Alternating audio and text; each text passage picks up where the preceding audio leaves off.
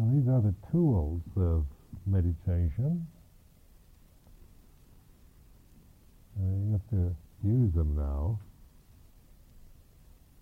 Or you don't. You can forget all about them if you want. But if you're here, you might as well try to use them. And uh,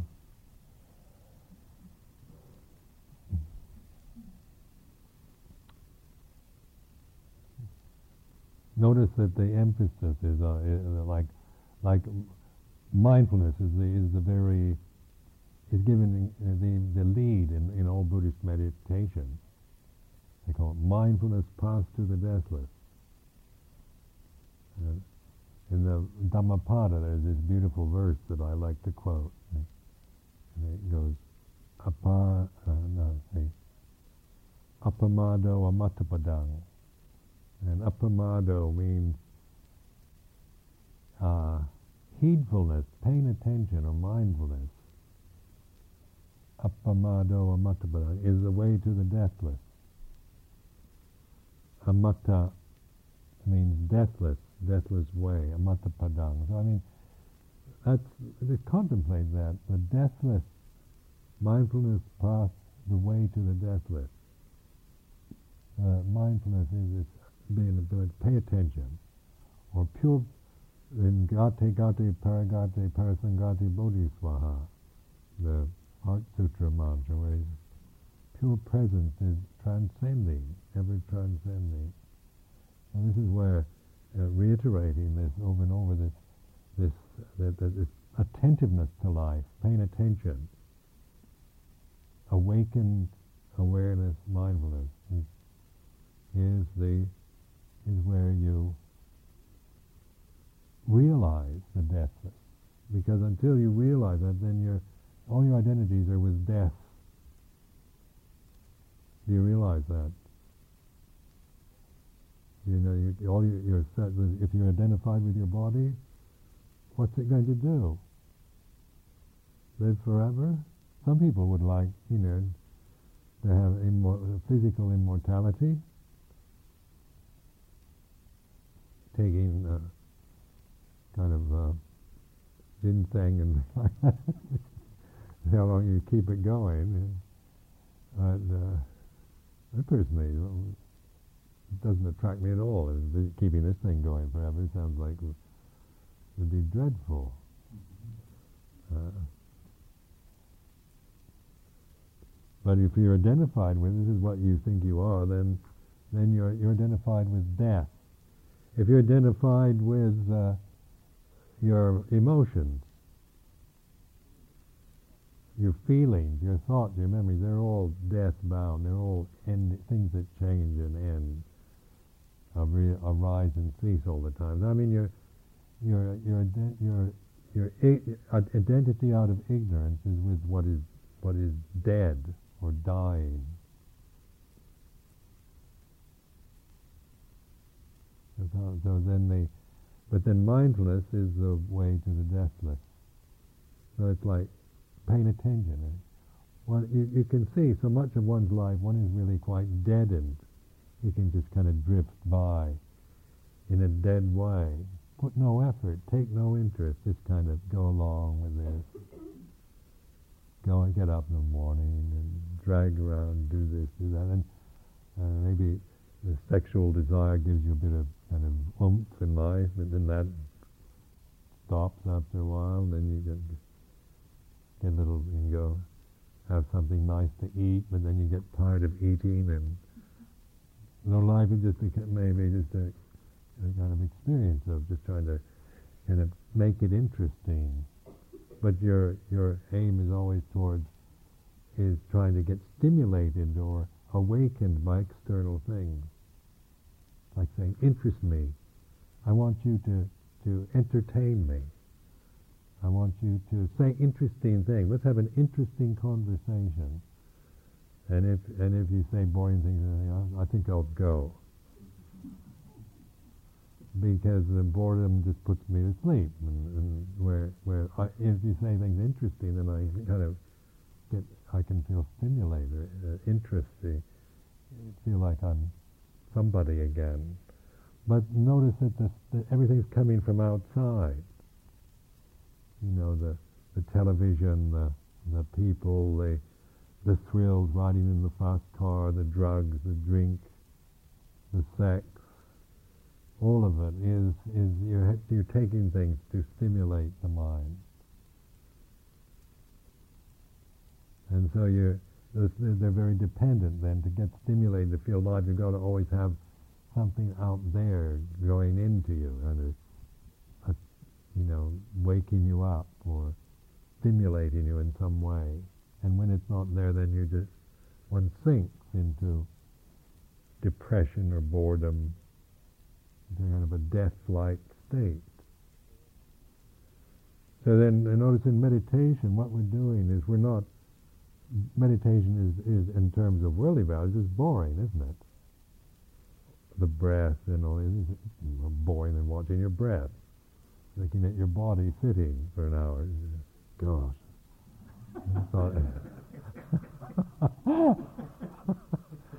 or the sound of silence compared to um, reggae or something like.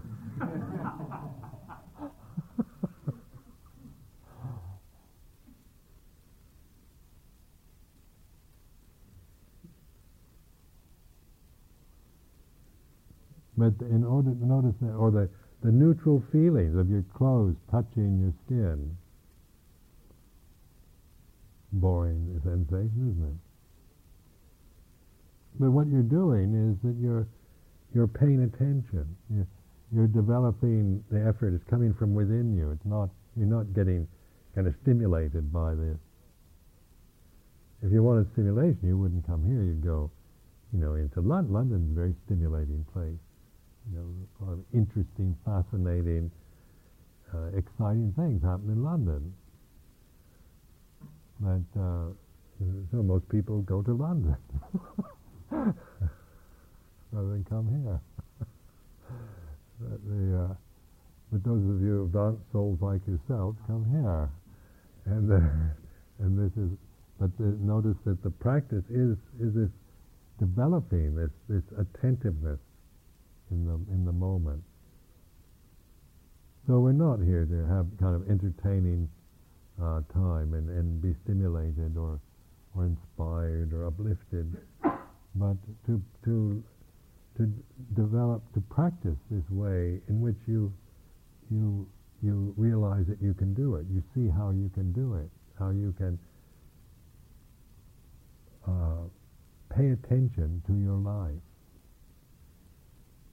you don't need things stimulating you all the time. And you don't need, you're not dependent on interesting things or good health or fascinating friends or successful, uh, pleasant activities or whatever. You, you're, you're, you're, for your happiness, you can find, you can use whatever you have to experience in life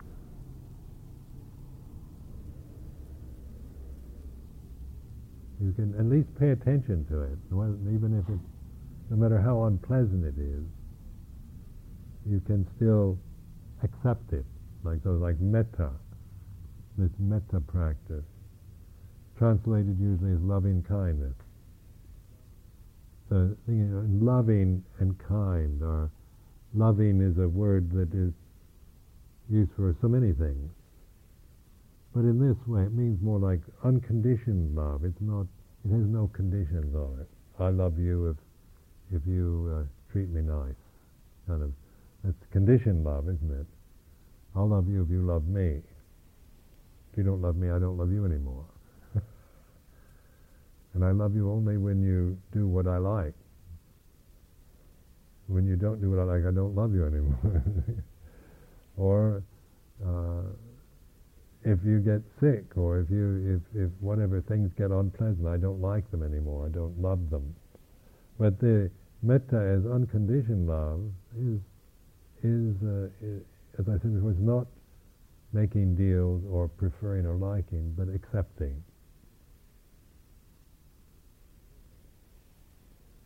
And this this is very important as a religious experience to be able to accept the totality of everything. Everything is belongs in the total, in the totality. everything. Absolutely everything you can think of belongs. The devil belongs. All the bad things belong, all the good things, all the neutral things. Even pollution and um, plastic belong.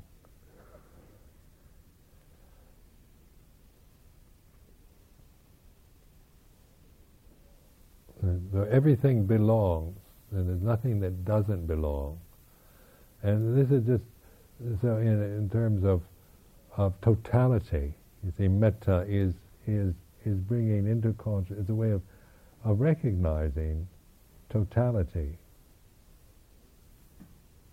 and which includes the all the conditions, uh, which is not you know where, where say critical mind divides everything up.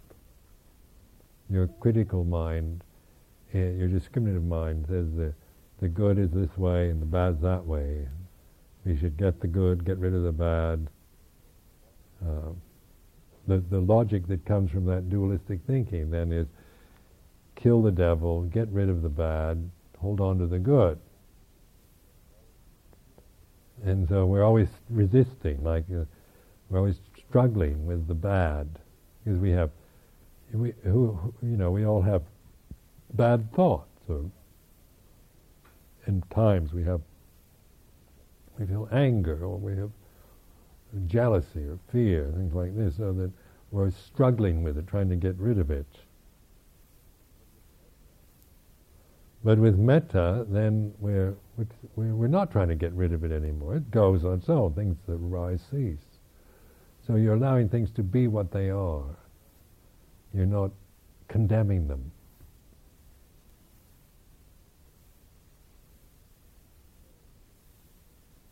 So there's this. So in with metta is it's being patient with what, especially with uh, you don't need patience with pleasure and happiness and beauty, but with what you don't like and don't want, but both internally and externally.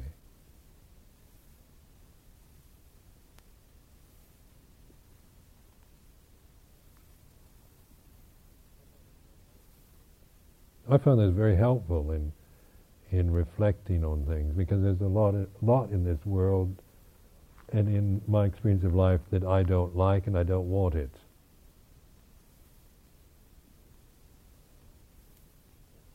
So because of this and, and, and, I can feel very and I can get into kind of a self righteous phase.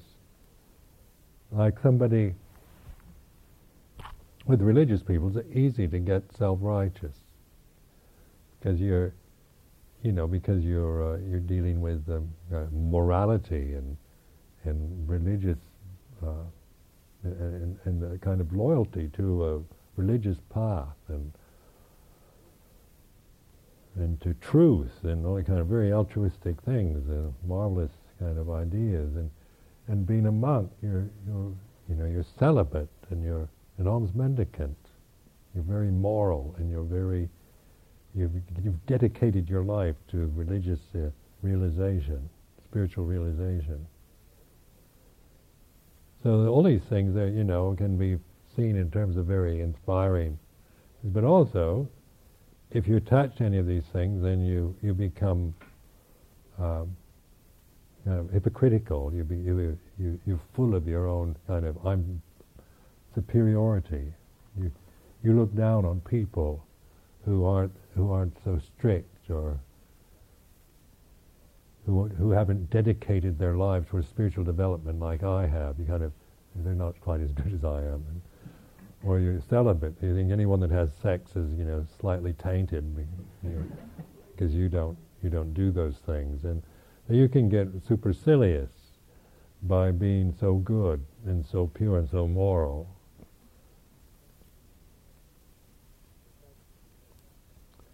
But that's there's no metta there either, is there? It's just that one is one is attaching to virtuousness and purity and with this with this ignorant sense of yourself, and so it what it does is it makes you uh, an unbearable prig, religious hypocrite or bigot.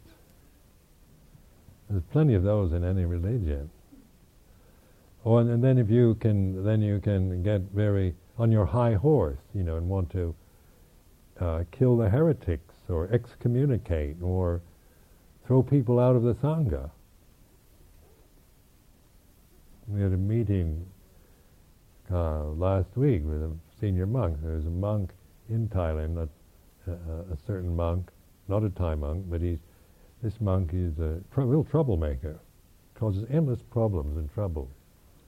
Wherever he goes, he's a troublemaker. So, uh, and I could see there's that there's a movement to try to let's kick this guy out of the sangha.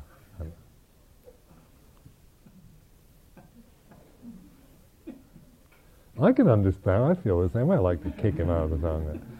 Uh, one, the emotional part, you know. But I don't trust that. I don't. I know where that's coming from, you know, and, and so I don't. I don't. I don't follow that thing in me that says we've got to get rid of this guy. I don't. I don't believe it. I mean, I'm, i can feel such an emotion, but I'm not. But I'm. I've studied it, and I know that it's coming from ignorance and fear and uh, uh, self-importance and so forth. So I don't. I wouldn't want to act on such a such a feeling. But I can have metta for that feeling. Metta for my own silly emotions, or as well as metta for the, the monk that everyone wants to kick out. which means you, are not appro- It doesn't mean you you approve or you're you, you don't you're you're you're learning how to be patient with and and have an, an attitude of accepting the, the total, the totality, the devils, the demons, the victims, the victimizers, the good and the bad, everything. So metta has its, it's like, it's, it's, it, everything belongs. And and that way you it changes your attitude because a lot of times we think this shouldn't be happening. What's happened in like Bosnia, isn't it? We think that shouldn't be happening. They shouldn't be doing that, killing each other, raping the women, uh, torturing people. They shouldn't be doing that.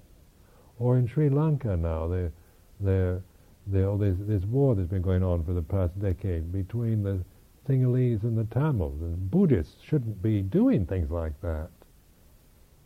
Sri Lanka is a Buddhist country. It shouldn't. They shouldn't be acting like that.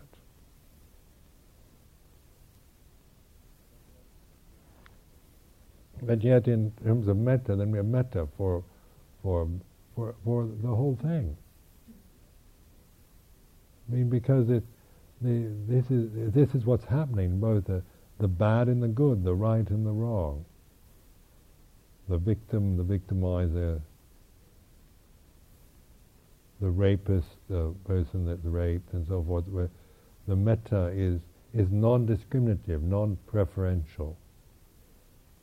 So this is this is a this this is a say a, a way of training the conscious experience to to not be caught in in in, in revengeful thoughts in in just anger and, re- and endless resentments and and uh, blaming and and frustration and irritation over the way things are in the world.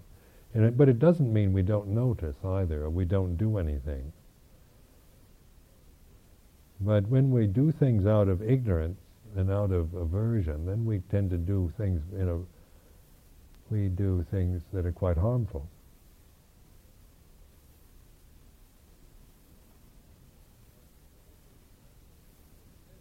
But if we, if we act with wisdom, mindfulness wisdom, then our actions are more than likely to be of benefit, of use to ourselves and others.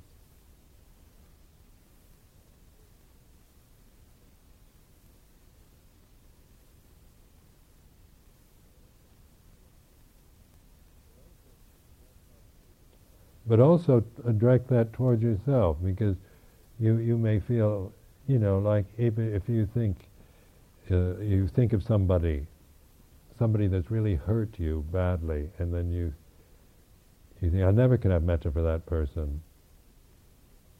Never because they've hurt me too badly. They've done too many they've said too many hurtful things. They've treated me too badly. I can never ever have metta I could never just say I accept this. Because just the memory of that person brings up such anger and resentment, such bitterness in me. To then have metta for that feeling of bitterness. As it works, you know, if you have metta for your own mood, for your own inability to forgive, so that this metta is, is this being patient with your inability to forgive. And as you begin to, to uh,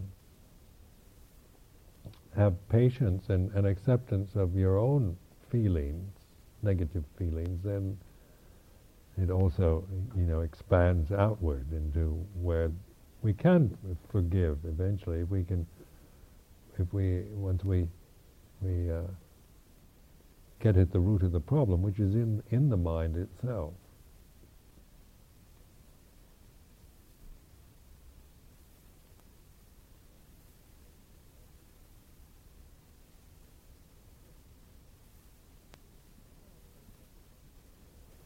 remember one time a monk was giving a metta retreat and and he was uh, every evening they'd they'd spread metta to their parents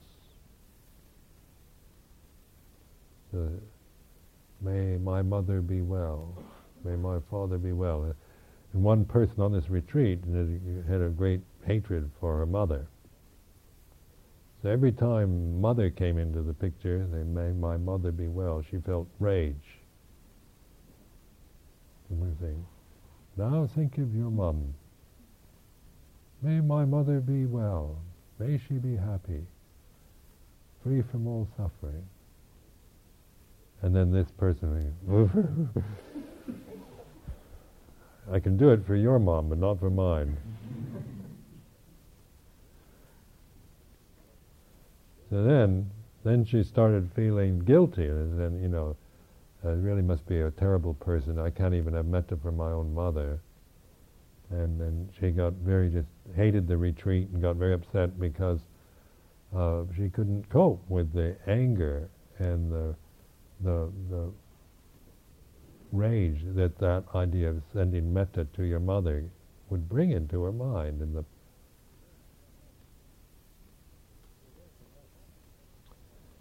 so then when that happens then that's a very that's that's you know we're not trying to to, to make ourselves do this. Not like it, you have to do this but you know you have to have this kind of loving kindness towards everything and, and like you you, you, you you can kind of maybe intellectually do that, but emotionally you, you may not feel that way at all. So then, on the emotional level, then have metta for the emotion you're feeling, which is like if, if I feel oh, I'll ne- I can't forgive, when they say, "May my mother be well," I just feel this rage. Then I have metta for this rage, this this resentment and rage. What that I'm feeling now.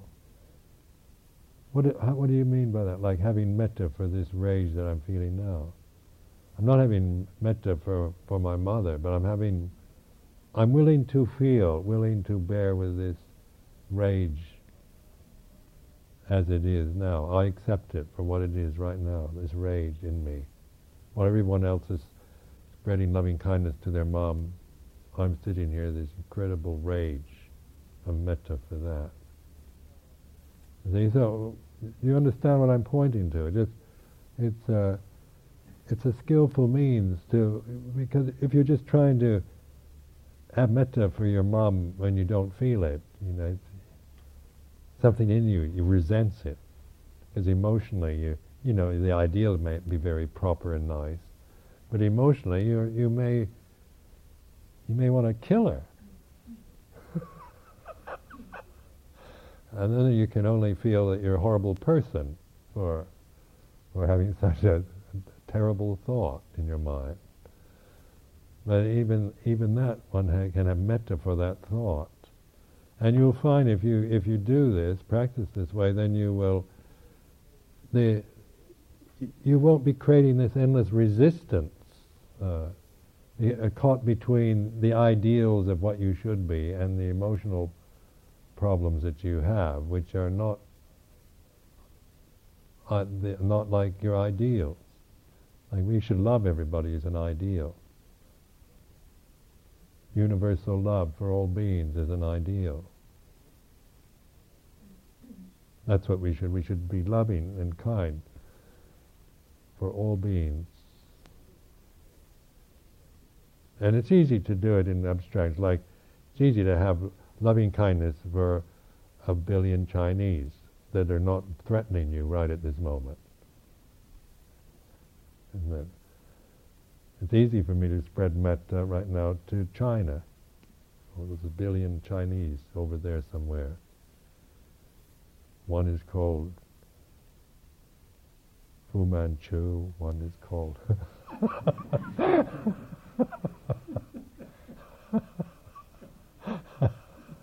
Don't know any. but all that over there, a billion of them, I mean, a metaphor. Let's say if one of you is giving me a bad time.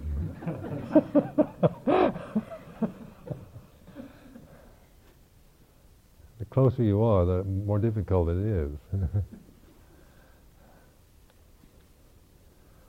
so, so metta is, is, you know, the real challenges are with your family, isn't it? Like in a community, in the monastery. Sister Thanissara will probably agree with me on this. It's really a challenge have metta for some of these people in this community.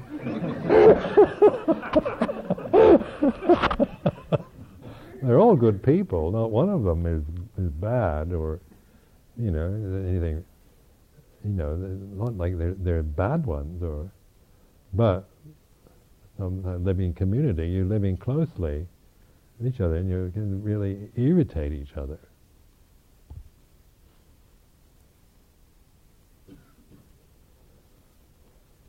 So you can just somebody's the way you know somebody uh, doesn't show up uh, the time when they promise to wash the dishes, you can you can get outraged.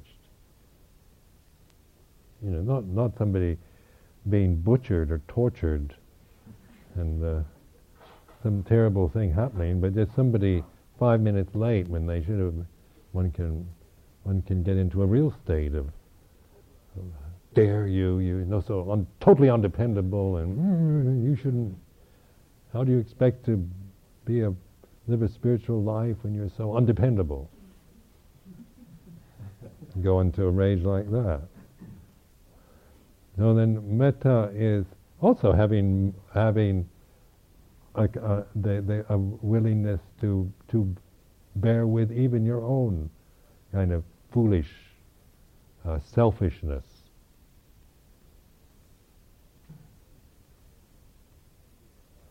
Like in terms of like being a monk, I found in Thailand, for example, I was. Uh,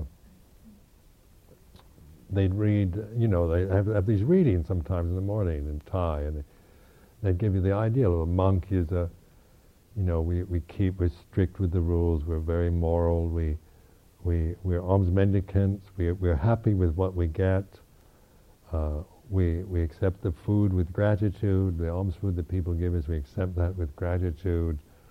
Uh, we, we're given a shelter for the night, roof over the head, we're grateful for that. Uh, we're given a robe and we're, we're grateful for that. And medicine for illness, we're grateful for that. Uh, and we're kind, we practice loving kindness to all creatures. And selflessness, harmlessness, it's all very beautiful stuff, isn't it? That's all, the ideal. Then the realities of daily life in a monastery.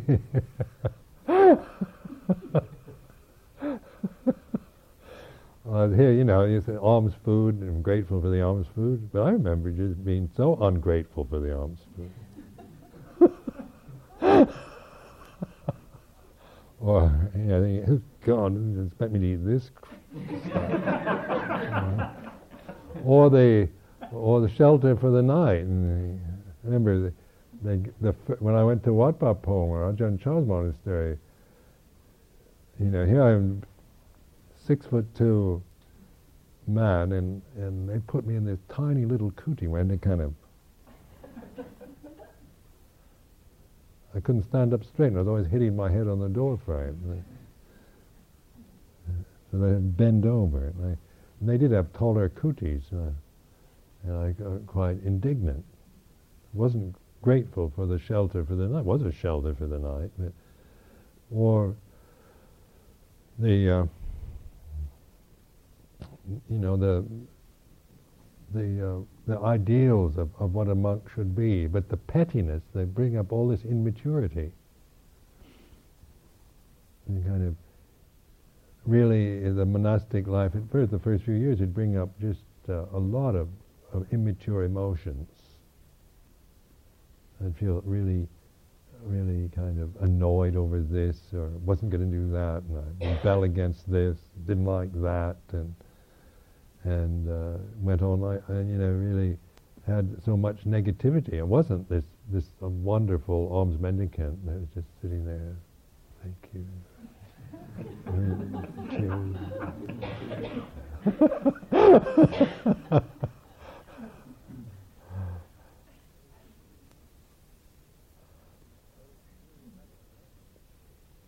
but it's through having metta for all of that that it's like developing.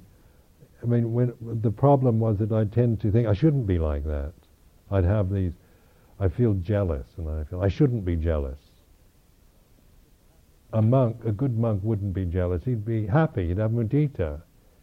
If you got a nicer dwelling than I than I have, you came, say, Venerable Suvajo, new monk in the monastery. They give him a nicer place to live in than I have, and, and I should be filled with mudita for that. I should think, oh, I'm so happy for him that he got the that he got such a nice dwelling. It's so much nicer than mine is.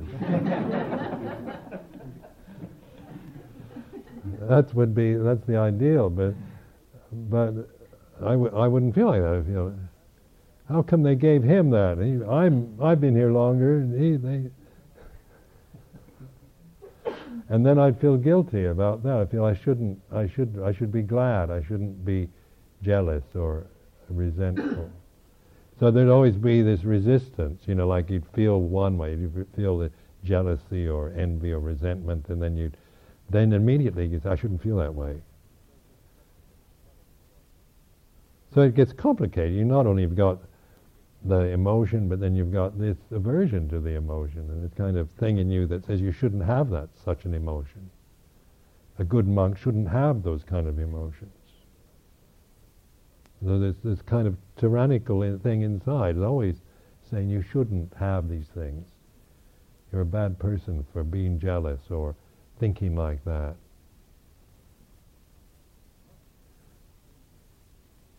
So contemplate this. Actually, the, I began to see that so much of the problems really were not with jealousy, but with aversion to it.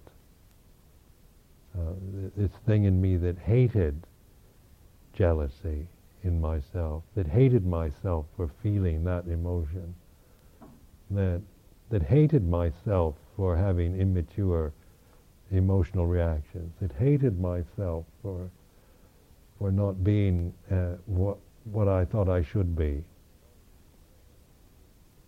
So there's a lot of this self uh, this aver- self aversion, hatred, self hatred, always judging and saying you shouldn't you shouldn't be like that, you shouldn't feel like that, you shouldn't think like that. So then the metta practice also for that, metta for all the all of it, the whole the whole lot, the ty- the inner tyrants, the emotions, which is is is a willingness to be with them, let them be what they are, and then they they cease, like the the the, the dharma law, law of dharma. What what arises ceases. So you're in the in mindfulness, then you're you're You're accepting the totality, whatever it is, because the mind is like it. The mind is so vast that it can accept everything. Everything, the totality. So it's like embracing the totality. Then, the, but the, but everything is changing, and the conditions are always changing. So when you're letting things, when you're when you're accepting things for what they are, then they their natures to cease, and you're not making them go away. You're letting them do what they're supposed to do. What arises ceases. That's a very skillful way of of uh, letting go, not making karmic uh, more bad karma with uh, with your emotional habits. Not because like karma is the law of karma is the, if you attach, you know, if you follow this emotion, you make karma. If you resist this emotion, you make karma. So you're always, you know, if you if you if you if you feel the emotion of jealousy arises and you follow it, you're making karma. And if you resist it, you're making karma. But if you're accepting it, recognize, letting it be what it is, actually willing to feel it, be with it for what it is, because it's here and now, it's just this way, you're not making any karma with it, you're just you're, you're just letting it be. And then it's in, because it has arisen, then it will eventually cease. So it ceases. So you're letting things cease according to their nature. So that's metta.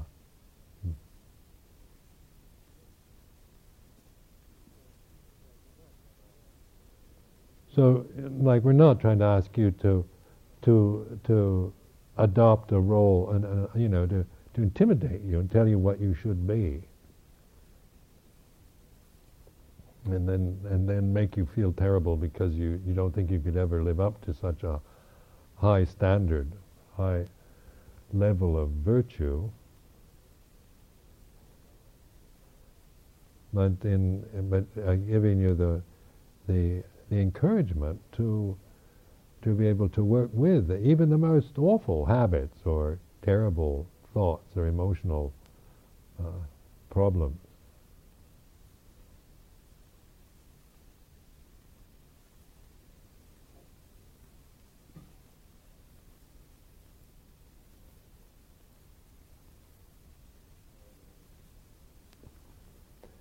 Then the then the uh, sound of silence is another skillful means that I really enjoy using and I don't know, some people might not recognize it or might not hear it, but those of you who do, it's very, very helpful.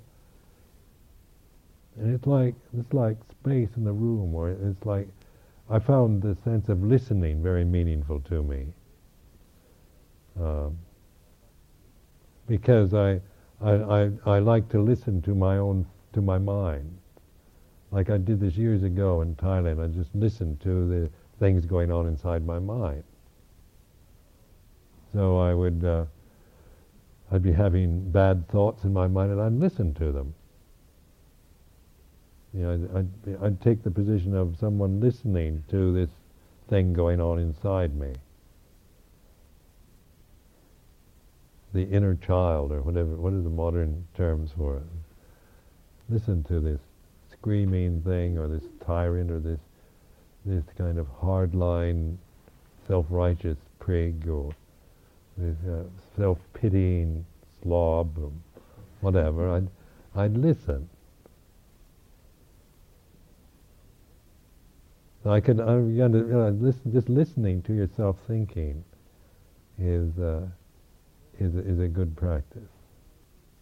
But then I noticed that behind these emotions and thoughts, there's this, this, this ringing sound, this reverberating silence. So more and more I'd, I'd tune into the silence and begin to, I wouldn't be just endlessly going around with the, with the thoughts or the emotions.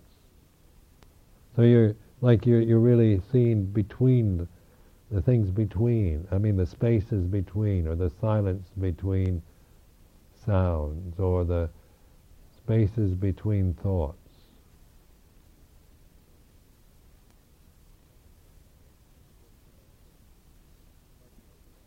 Because when I first started meditating, I didn't think I could ever stop thinking.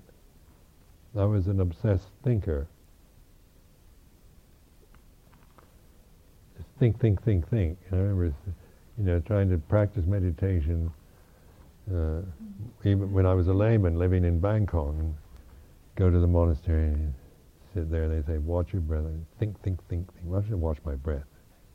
Am I watching my breath? They say, if you get some concentration, you'll see. You'll have a little sign that will come to you, special sign. I don't see any bloody sign. When is then you keep thinking, I'm doing something wrong. No sign's coming to me. and then one time, I remember, it was my third meditation lesson at Wat Mahathat. I went, I went there, and I, and uh, third time, and I sat down in this place where they, they let me practice and I sat down and somebody slammed a door and the door slammed, I heard this slam and then my mind went into this state of bliss. And suddenly I was just, and I stopped thinking and my mind was just in this incredibly blissful state. Just so wonderful. I thought, three lessons and I'm enlightened. I'm really, didn't think it was going to be this easy.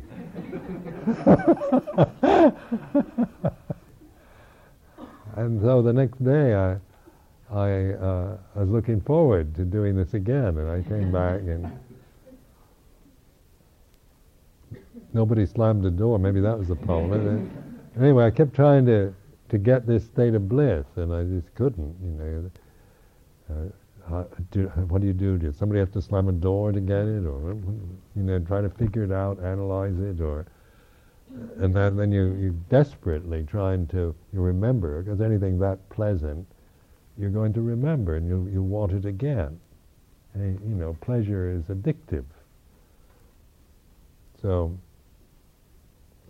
in uh, this is why the Buddha points to dukkha all the time. The first noble truth because it's something we, we tend to want to run away from or get rid of, dismiss, ignore, get rid of, deny.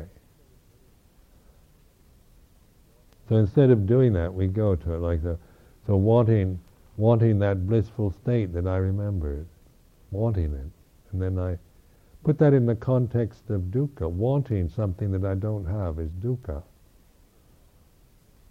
Wanting to have more happiness, like I remembered having the previous day.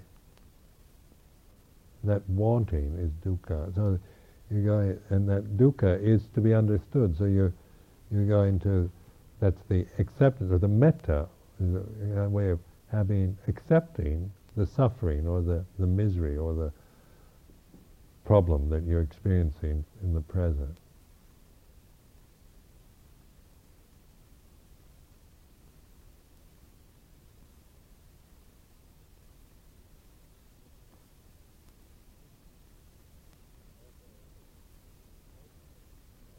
also in with emotional problems, we one thing in a community life you can say um, we shouldn't be selfish, and you can really intimidate people by saying they're selfish, especially in a community like this one where everybody's trying not to be selfish. So somebody, would you do this? And they say no, and you're selfish. so you, uh, uh, most people, we don't want to be selfish. It's not, it's not a nice thing. I don't know anybody in the community that, that admires selfishness.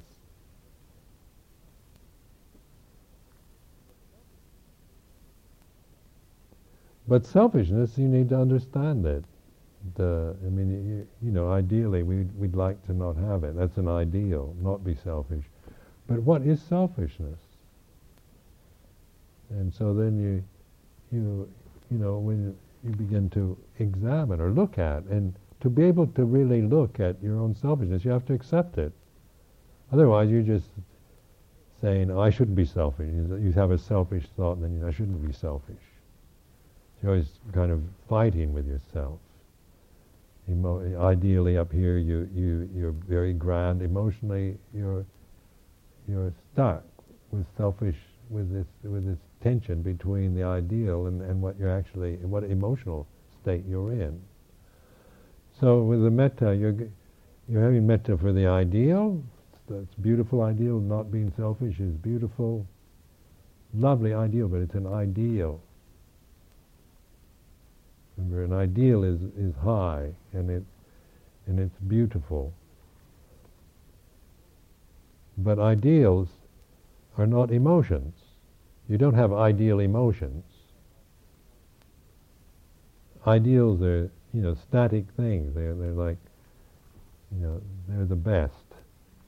They're, but they, but most of our life is, is on the level of feeling, and uh, and emotional experience, and that's that's not ideal. It's not what should be, but it is what is.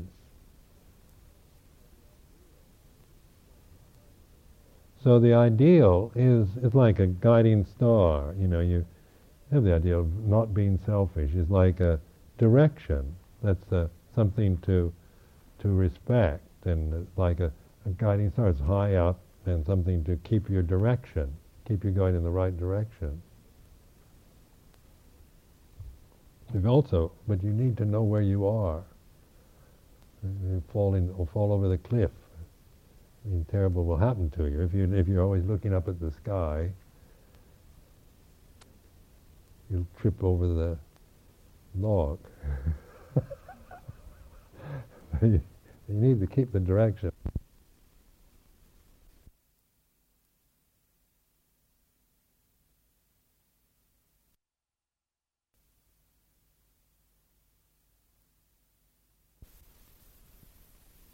So you have to cope with the realities of, of any moment, which are not ideal.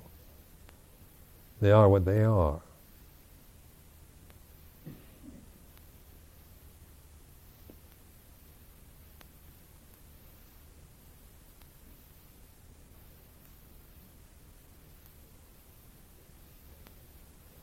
So in this this way of reflecting upon the way it is, you know, what I'm trying to do this evening is uh, to to uh, to just re- review the the teaching given so far, the the direction of paying attention to the body, to the breath,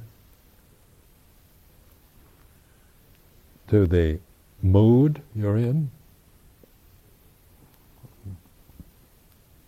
like the the, the mental state you're in right now. Just what is it like? And and having that, when, even if it's terrible, then have metta for that mood, accepting the mood for what it is. Doesn't mean to follow the mood or to or to suppress it, but to just recognize it this way, and by that acceptance, that patient non-judgment of it, then it solves itself. You, are not making any karma with that mood.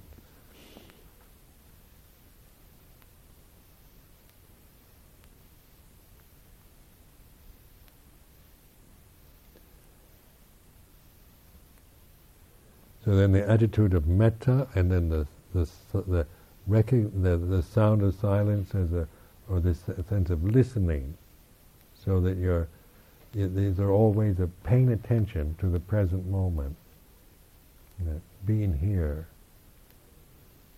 And it's all very immediate. It's not like do this in order to get that result, but it is what it is in the present. It's, the, the result is all, you know, is is is the is the present experience.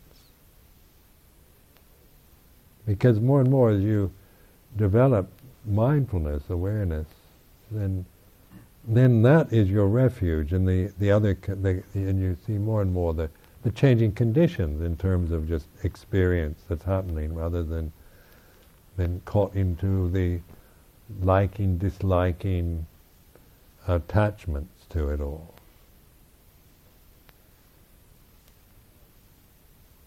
Uh, any questions?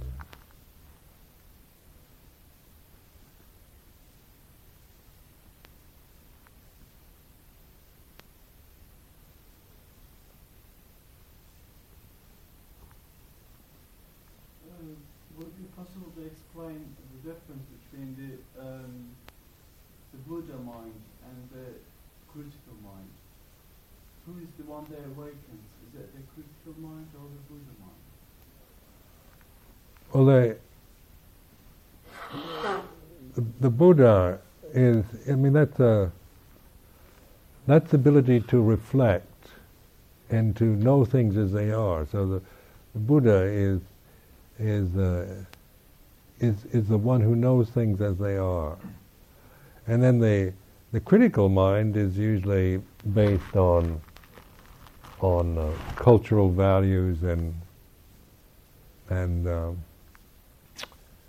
feelings and you know, it deals with the world, you know, about this being better than that and, and uh, this person is good, this person is bad. And, I mean, we, the critical mind in in uh, we, is a, is a good thing. It's not like it's something we shouldn't we shouldn't be critical, but we tend to be critical out of ignorance, not out of wisdom.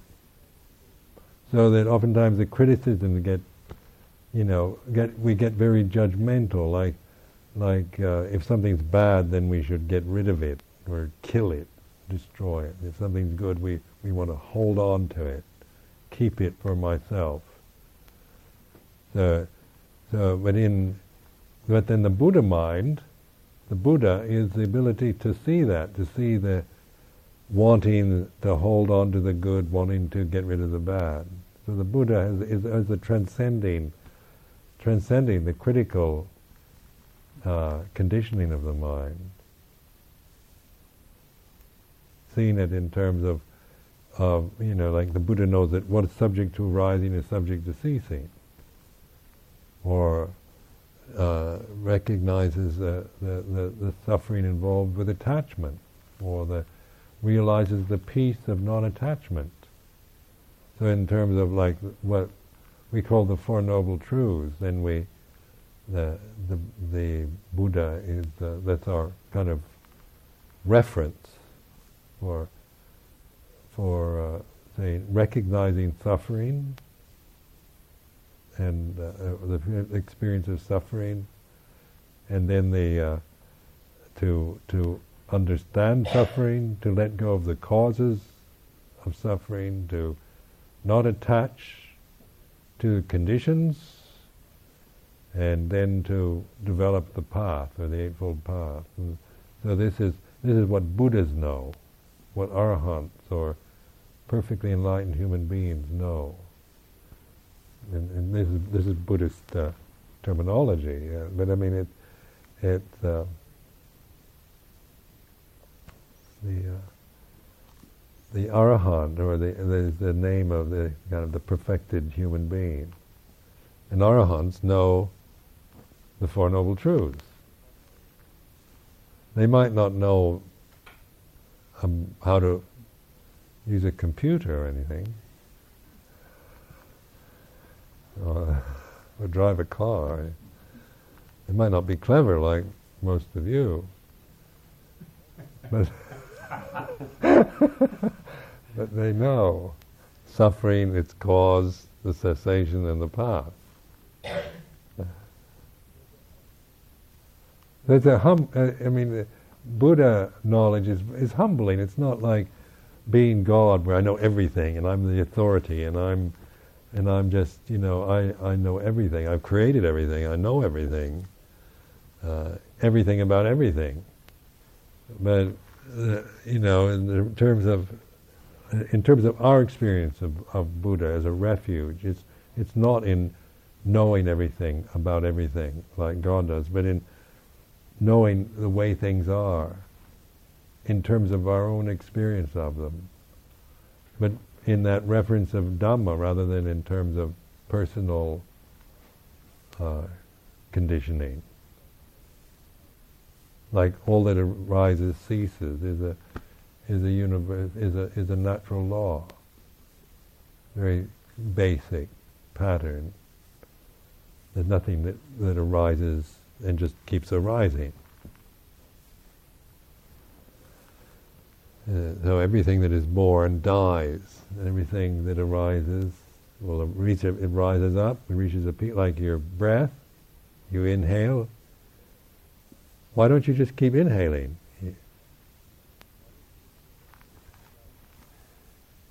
try so hard, it reach a point where you can't even force it. You have to stop there, and then the exhale. I mean, that what arises ceases, and that that, that applies. This way of I'm looking at well, that applies to good and bad, to demons and to angels, and to it can be. You can see it in the universe, a universal uh, expansion and contraction. But what you can, obs- but you, it's we can't really see that, know that in a direct way. It's too big, too macrocosmic for us. So, so we have to use this, you know, the, the, the comings and goings of your own thoughts or feelings. But you're studying the pattern, the pattern itself. You're not. It doesn't matter whether it's, you know, like expansion of universal systems or just the comings and goings of your own emotions.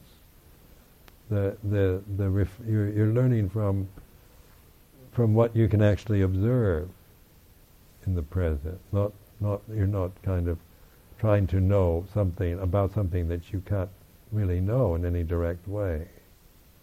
But you can also extrapolate from from that, that, that all conditions follow this pattern. So it doesn't matter whether it's just uh, an itch in your body or a foolish uh, emotion that you're having, or uh, a universal system expanding and contracting. It, the, the, maybe the time elements are different, but the pattern is exactly the same. So you're, you know, whether it's millions of eons or, or, or, or a minute, it's uh, that we're not, we're not uh, quibbling about the time, but about we're, we're noticing the pattern. What is subject to arising, is subject to ceasing. So this is why we can always, and in the cessation of things, when, like to notice when, when things cease in you. That's why it is important, like when anger arises. So you, you feel this anger arising. Immediately, you, you know, if you're meditating, then you can, you're, you're aware that this anger has arisen you're feeling this sense of a- being angry right now. So by going to that anger, that feeling, and, and accepting that feeling, then you then it will you you'll also be aware of its cessation because the anger is impermanent. And then you'll you'll be you'll be aware of the absence of anger. So, I mean, you're you're in in your experience of life as a human entity, as a human individual, you can you can observe the way things are in terms of your own individual experience, the presence of something and it, and when it's absent. Because your your that mindfulness is a, is equally aware of the present. Also, it can be aware of the absence of it. So that, that but say in, in, worldly life, we don't tend to notice the the space or the absence or the silence. We're, we're so, you know, the more kind of heedless you are, you're always going from one thing to another. You know, like an, an, an addict of some sort is always just going on to the next hit, or you've got to you've got to have, you know, you get addicted to television or food, or you're always having to do something uh, have something happening to you, uh, to feel alive. And so those spaces where, where there's nothing happening or where there's blank, one just feels very ill at ease and bored or, or threatened by it. So we go on to the next thing, run around. Or maybe we just go to sleep. You know, try to just pass out into oblivion for a while because we've, we're too tired out trying to be entertained or be stimulated. But then, with with the, with meditation, you're you're giving paying attention to the process that's taking place. The presence, like an emotion, whatever emotion you're having, you you're suddenly looking at it, you're you're recognizing it feels like this. It's not you're not judging it anymore, saying I shouldn't feel like this. It feels like this. Like anger feels like this. And then when it's gone, it ceases. You, you sustain on that feeling or that mood, holding your, you kind of accepting it, embracing it, and letting it be, feeling it, willing to feel it. And then it drops, it ceases. And then make a special note of its absence, like the anger's gone. Don't feel angry anymore.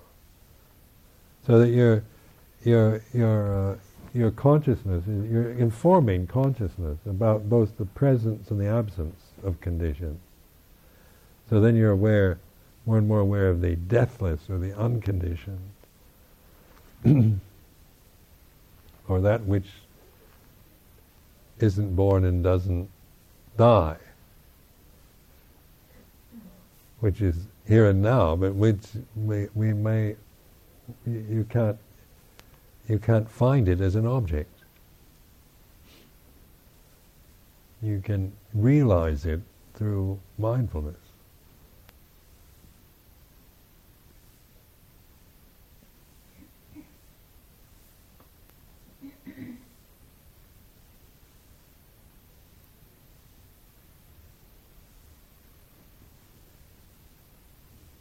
It's like you know, trying to prove the existence of God. Isn't it? It's like it's like, you know, who am I to go around saying there is or isn't?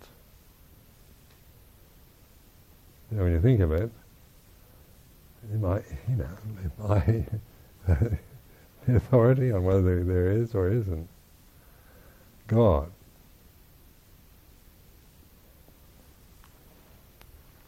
And so people want, you know, they want proof. What is the deathless anyway? Prove it.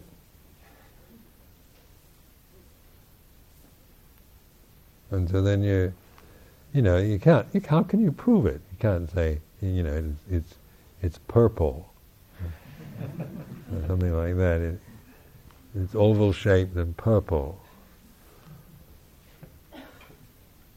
But it's not like something you can you can define, but something you real. It's reality. So I mean, it recognize that we're very much right now. We're very much uh, you know, the experience is is is a very strong one of your body and consciousness, and these are death-bound conditions. I mean, just when you, you contemplate your own existential experience, you know, being a, but being born as a human being, you've got to put up with a lifetime of this, this heavy thing, and its aging and, and its sensitivity, you know, and it's all changing conditions and it's death bound. So this is a very strong experience, being having human body and being conscious. Being, it's a very strong and very powerful, very absorbing, very deluding experience. So that, but then the, but then it would be hopeless if there was no way out of it. If we were just, if all we are are just conditioned creatures, then we'd have no way of reflecting on it. We just, you know, you just be programmed to do this and think like procreate the species and die and then keep it all going on a kind of mechanical basis. Uh, operates like this. There's nothing more to it than that. Just some kind of, you know, mechanical procedures that take place. But notice in, in, in, in our in this human state, we, I mean, we have we can have the same kind of animal instincts as, as a cat or a dog. You know, hunger, procreation of the species. These are all much a part of our life as as, as the animal kingdom. and we, uh, we, you know, when it comes to survival and all things like this, but we also have this sense of the divine, don't we? We aspire. Something in us is is uh, isn't isn't we can't just be content with procreating the species, eating, surviving, and dying. That's not enough for us.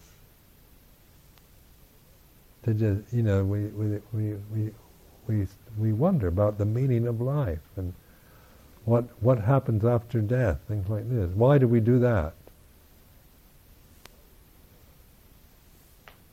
Where animals, I mean, I don't know uh, what animals think, but they don't seem to, you know, worry about what happens when they die. Maybe they do. I don't know. But they have. They don't kind of write it down anyway, like we do.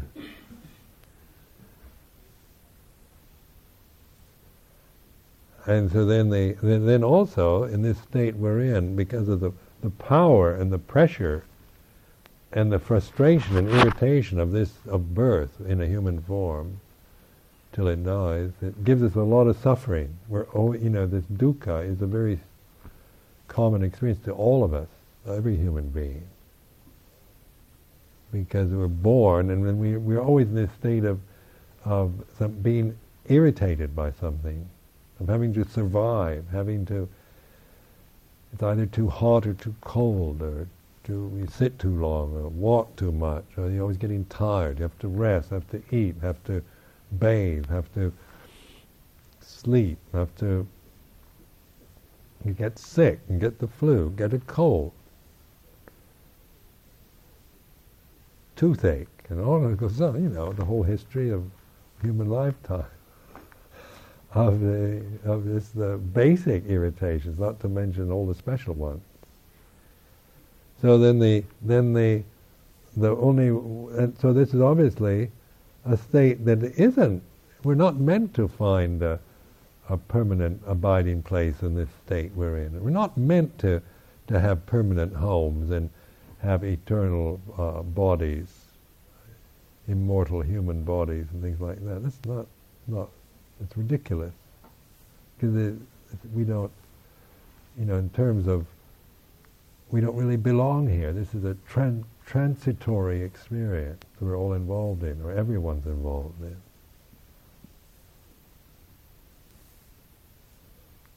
And so that we, and then the way to understand it is through this mindfulness. It's the only way we can understand it. By accepting it, by noticing, by paying attention to it rather than analyzing it in, ter- in, its, in terms of its values and its qualities. Because, like the critical mind, will see it in terms of what should be and what shouldn't be. Like we can, like a utopian society is what should be. Isn't it? We, we can create a, an image of a utopian society where everybody is equal and everything is fair. There's no unfairness, and everybody is respected. Completely democratic. There's no corruption. People are moral, honest, dependable, trustworthy, uh, good, and they're all good looking. It wouldn't be fair, would it, to have a utopian society with some people good looking and some people not?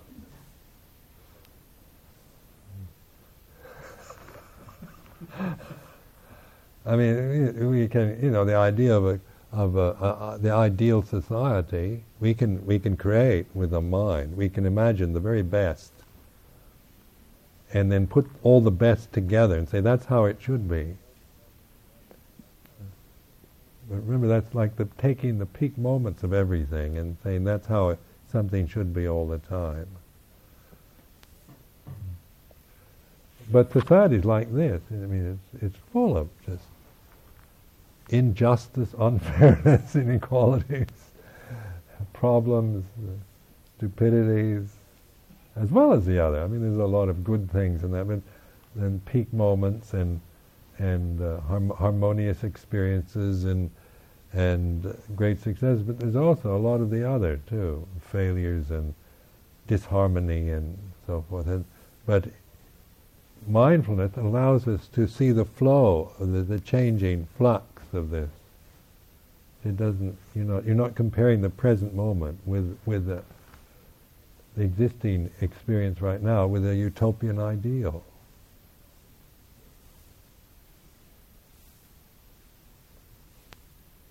So you, you're more prepared to, to uh, accept the deal with life as as you're as as you're as you're experiencing it, and which may be that it, it can be, you know, it can be totally unfair and miserable, but you can also deal with that wisely if you have this this kind of understanding. And it's not, yes. You were speaking that if you act from mindfulness, you do not create karma. I, I, what do you mean? It means just that you are peaceful or? Well, karma, I mean, there's like personal karma uh, is what we, what we can stop creating. In sense of the, the kind of karma that comes out of ignorance and, uh, and all the illusions of a self. So in the, when we're when we are mindful, then then there's no self, you know, and, and we're using mindfulness and wisdom, then there's no self operating, but there's still action taking place. Like one, one can do something, but one's not doing it from ignorance, so that the karmic result isn't is no longer personal result. It's no longer mine. So, so it might be it might be a good result for the society or even for, for me as a, as a human entity, but it's no longer interpreted in terms of, or one is no longer expecting or demanding uh, rewards or for good actions or anything like that.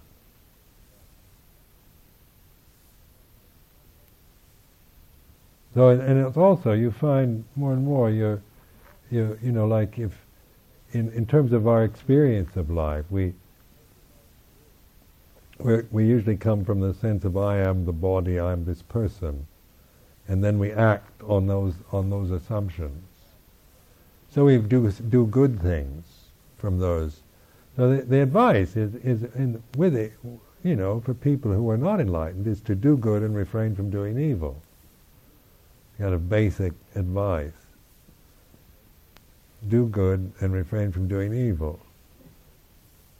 And the, and then then the then purify the mind. So the the kind of foundation for karmic action is to do good so that the karma is good and refrain from doing bad things. So then but then sometimes we don't know what is good or bad. So we we uh, we might see something like like very narrow-minded people, you know, that see that only you know like seeing foreigners or alien people is bad because they they don't look the same as we do. Like somebody could see see me and see bad, you know, they see me as a maybe satanic influence on on the British society because I don't look like an English person or like a Christian or like somebody that they can see that they would define as good. So they say we, they should uh, think it's good to get rid of the bad, like burn the witches. Things like that is good. But that's not. But it, that, that's not true. You know, to burn the witches maybe the witches are doing bad things, but to, to persecute witches is also bad karma. But yet, there's no wisdom, is there, in, in, that, that attitude? Like trying to kill the devil, destroy evil, uh, and all that. With, with that kind of righteousness, we, we do a lot of harm. Our intention might be good, but the, but the wisdom isn't there to know. So in this this way, like there's the metta, which is accepting and and uh, all the, the totality, good and bad, all possibility, all potential, then everything belongs. So whatever happens, we can accept that. It's no longer, it shouldn't be like this. This is, this is, this is the way it is right now. And in that patient acceptance, then we, we, uh, we can respond to a situation. Like if there's something to do, we can do that. But if there's anything to do, then we don't do it. But we're not into the idea that we've got to do something. We're not coming from this compulsive thing of having to do good. Because sometimes not doing anything is what's most useful. Waiting or biding one's time. How many mistakes have you made by kind of wanting to do good and kind of forcing yourself on somebody and, and making them hate you? I've done that to a lot of people. I've got a really good idea, and uh, you should be doing this.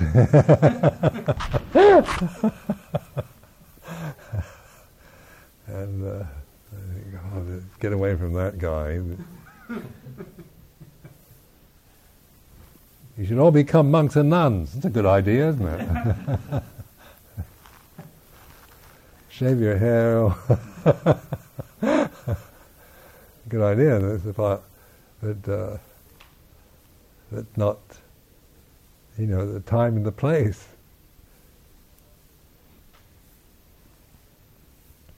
Barbers wouldn't like you either. Barbers, the hairdressers. No, they, I was, I was in the public market in Seattle a few years ago. You know that famous market? They have a famous public market in the city of Seattle where I'm from, and they we were walking through there, and uh, suddenly this we pass a barber shop. There are about three of us monks. The barber starts screaming. and he says, "They'll ruin my business."